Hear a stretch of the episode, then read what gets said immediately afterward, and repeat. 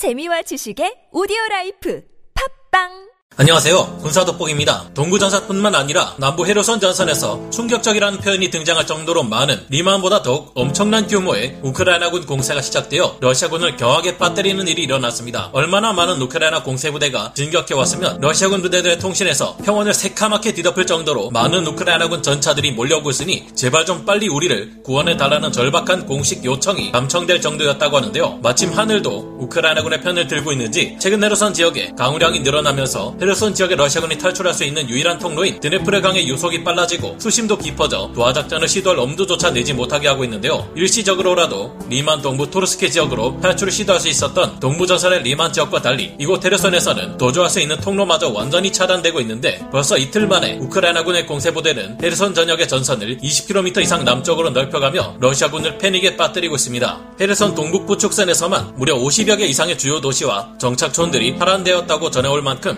우크라이나군의 헤르손 공세는 압도적이며 이제 우크라이나군은 본격적인 시가 전용 무기를 미국으로부터 지원받고 도시로 치고 들어가는 대규모 시가전을 준비하고 있다는데요. 특히 이 헤르손의 경우 리만 지역을 능가할 정도로 많은 러시아군의 피해가 예상되는 데다 탈출마저 아예 불가능한 수준이라 최소 수만 명 이상의 치명적인 피해가 러시아군에 가해질 것으로 여러 오신트 보도들은 전망하고 있습니다. 헤르선 전역의 러시아군을 공포에 빠뜨리고 있는 우크라이나군의 공세 수준이 어느 정도이며 현재 얼마나 걸목할 만한 성과를 내고 있는지 왜 이 같은 대규모 공세를 서두르고 있는지 알아보겠습니다. 전문가는 아니지만 해당 분야의 정보를 조사 정리했습니다. 본의 아니게 틀린 부분이 있을 수 있다는 점 양해해 주시면 감사하겠습니다. 지난 8월 말부터 9월 초까지만 해도 우크라이나군은 헤르손 북부 전선에서 격렬한 전투를 치르며 포병들이 포탄을 꽤나 많이 소모했기에 공세 속도가 둔화된 바 있었는데요. 이들은 우크라이나 중앙 지역에 있는 군수 지원 부대로부터 보급을 받지만 9월 초부터 수많은 장비와 이들을 지원하기 위한 보급 물자가 하르키우 및 동부 전선에 집중 투입되면서 남부 전선의 공세는 상대적으로 느려졌습니다. 그러나 9월 초부터 가해진 우크라이나군의 공세 생각보다 훨씬 빨리 하르키우 전역의 러시아군이 파괴되었고 이후 가장 치열한 전선이었던 리만까지 우크라이나군에 의해 탈환되자 남부 헤르손 전선에 다시 수많은 물자와 강력한 전력이 지원될 수 있게 상황이 변했습니다. 현지 시각 10월 2일부터 우크라이나군이 엄청난 규모의 전차와 장갑차를 밀어넣으며 헤르손주 동부 지역에서부터 대공세를 가하기 시작했습니다. 현지 시각 10월 3일 여러 오신트 보도들이 전하는 바에 따르면 우크라이나군은 헤르손주 동부에서 대공세를 가하기 시작했으며 이 일대의 러시아군 방어 진지들을 모조리 쓸어버리며 드네프르 강변의 두드차니 마을까지 러시아군을 밀어냈다고 하는데요. 우크라이나군은 드네프르 강변에 있는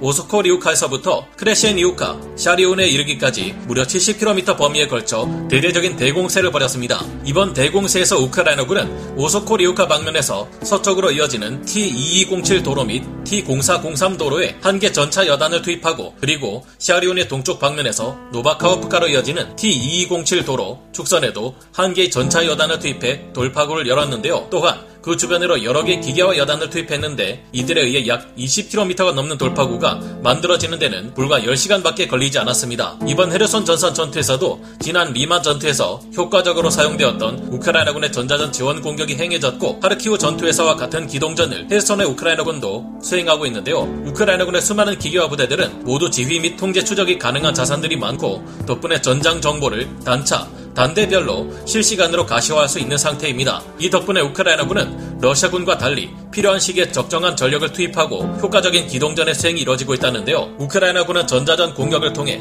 미로리우 비우카 방면에 있던 러시아군 제83 공수 여단 및 돈바스 반군의 제205 코사크 차량화 소총병 여단의 교신을 무력화했다고 합니다. 우크라이나군의 제128 산악 여단과 인훌레츠강 일대에서 진격해온 제35 해병 여단은 가장 약한 세력을 가진 러시아 측의 돈바스 반군 제205 코사크 차량화 소총병 여단을 10월 2일 공세에서 순식간에 무너뜨렸습니다. 이들이 우크라이나군의 수많은 전차 및 장갑차 공세에 의해 무너지자 요새화되어 있던 헤르시체니우카와 졸로타 발카 방어 진지에 취약한 측면이 드러나 버렸다고 하는데요. 제205 코사크 차량화 소총병 여단이 무너지는 와중 러시아군 제83 공수 여단 지휘부 또한 전투에 휘말려 버렸고 이 과정에서 러시아군의 장교들이 전사하며 지휘 체계가 순식간에 무너졌다고 합니다. 이때 크게 놀란 제83 공수 여단 및 남아있는 제205 코사크 차량화 소총병 여단의 남은 병력들은 다급히 두드차니로 도망쳤습니다. 이곳은 드네프르강 이북에서 이남 지역으로 넘어가는 유일한 두개 통로 중 하나인 노바카오프카에서부터 동북 방향으로 약 50km 떨어진 소도시입니다. 이 두드차니에 고립된 러시아군들은 드네프르강 북쪽 강한의 아군에게 방어선 전방에 150대가 넘는 새카맣게 많은 우크라이나군 전차와 장갑차들이 들판을 모조리 뒤덮으며 진격해 오고 있다. 지금 당장 화력 지원을 요청한다라며 다급한 구원 요청을 보냈는데요. 하지만 두 개 이상의 축선에서 동시다발적으로 들이닥치는 우크라이나군의 공세로 혼란에 빠진 러시아군은 포병 화력 지원도 공군 전술기들을 통한 공중 지원도 제대로 하지 못했다고 합니다. 우크라이나군은 이때 헤르선주 동부 지역의 공세 작전에만 3, 4개 이상의 전차 여단이나 기계화 여단을 투입한 것으로 분석되고 있는데요. 그러나 이보다 더한 공세가 이어져 러시아군을 더욱 철저히 몰아붙이고 있습니다. 현지 시각으로 10월 3일 월요일 아침 러시아군의 제205 코사크 차량화 소총병 여단과 제83 공수 여단은 미카일 리우카에서 겨우 재편성을 마치기는 했지만 이들은 베리슬라우로 철수하며 방어선을 포기한 상태입니다. 그리고 우크라이나군은 러시아군이 버리고 도망친 이 미카일 리우카 지역을 교두보로 삼아 제128 산악 여단에 제61 기계화 여단 및 제1 전차 여단까지 증원되며 더욱 전력을 강화시켰는데요. 제205 코사크 차량화 소총병 여단과 제83 공수 여단이 후퇴하자 또 다른 부대들인 러시아군 제126 해안방어 여단 그리고 제810 해군 보병 여단까지 측면이 우크라이나군의 공세에 노출되며 급격히 무너져버렸습니다. 이 같은 전장 상황을 종합해보면 헤르손 북동부 전선 전역이 우크라이나군에 의해 탈환된 것인데요. 이후 우크라이나군은 두드차니마저 탈환하고 T0403 도로를 따라가며 16km까지 서쪽 방향으로 진격해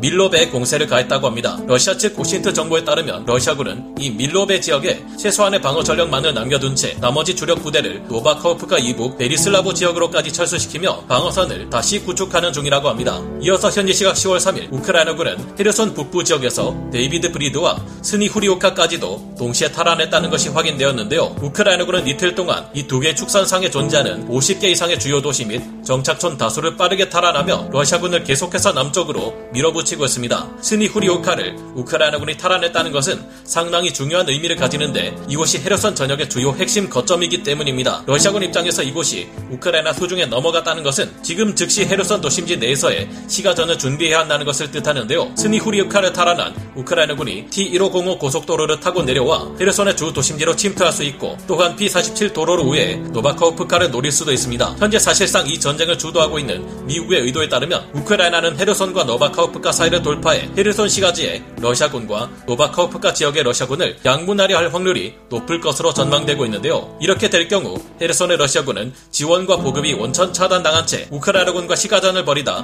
말라 죽을 위기에 처하게 되며 만약 노바카우프카 지역의 러시아군이 도하 작전을 통해 드네프르강 이남 지역으로 도망친다 해도 헤르손 시가지 인근의 러시아군만큼은 확실히 포위해 섬멸할 수 있게 되기 때문입니다. 거기에 더해 우크라이나군은 헤르손 서부의 올렉산드리오카까지 점령한 상태이기에 서쪽으로도 러시아군이 도망칠 곳은 없는데요. 현재 OSINT 보도들에 따르면 러시아군은 전선을 헤르손과 노바카우프카 지역으로 크게 축소시키고 있습니다. 사실상 군사 전문가들의 분석에 따르면 이제 노바카우프카의 러시아군마저 제압되는 것은 시간 문제라 이 지역을 통해 드네프르강 남부 크림반도까지 우크라이나군이 노리고 있는 것으로 보고 있습니다. 앞으로 미국이 시가전용 무기를 본격적으로 지원할 것이라는 소식을 보아 우크라이나군은 바로 헤르손 시가지를 향해 공세를 이어갈 듯한데요. 전반적으로 헤르손 전선에서는 최대 2만 명에 이르는 러시아군 병력이 도망도 가지 못한 채 우크라이나군에 포위되어 완전히 섬멸될 위기에 처했는데 최근 헤르손 전역의 강우량이 급격히 증가하며 드네프르 강의 수심이 더욱 깊어지고 유속 또한 매우 빨라져 도하 작전이 점점 더 어려워지고 있기 때문입니다. 군사 전문가들은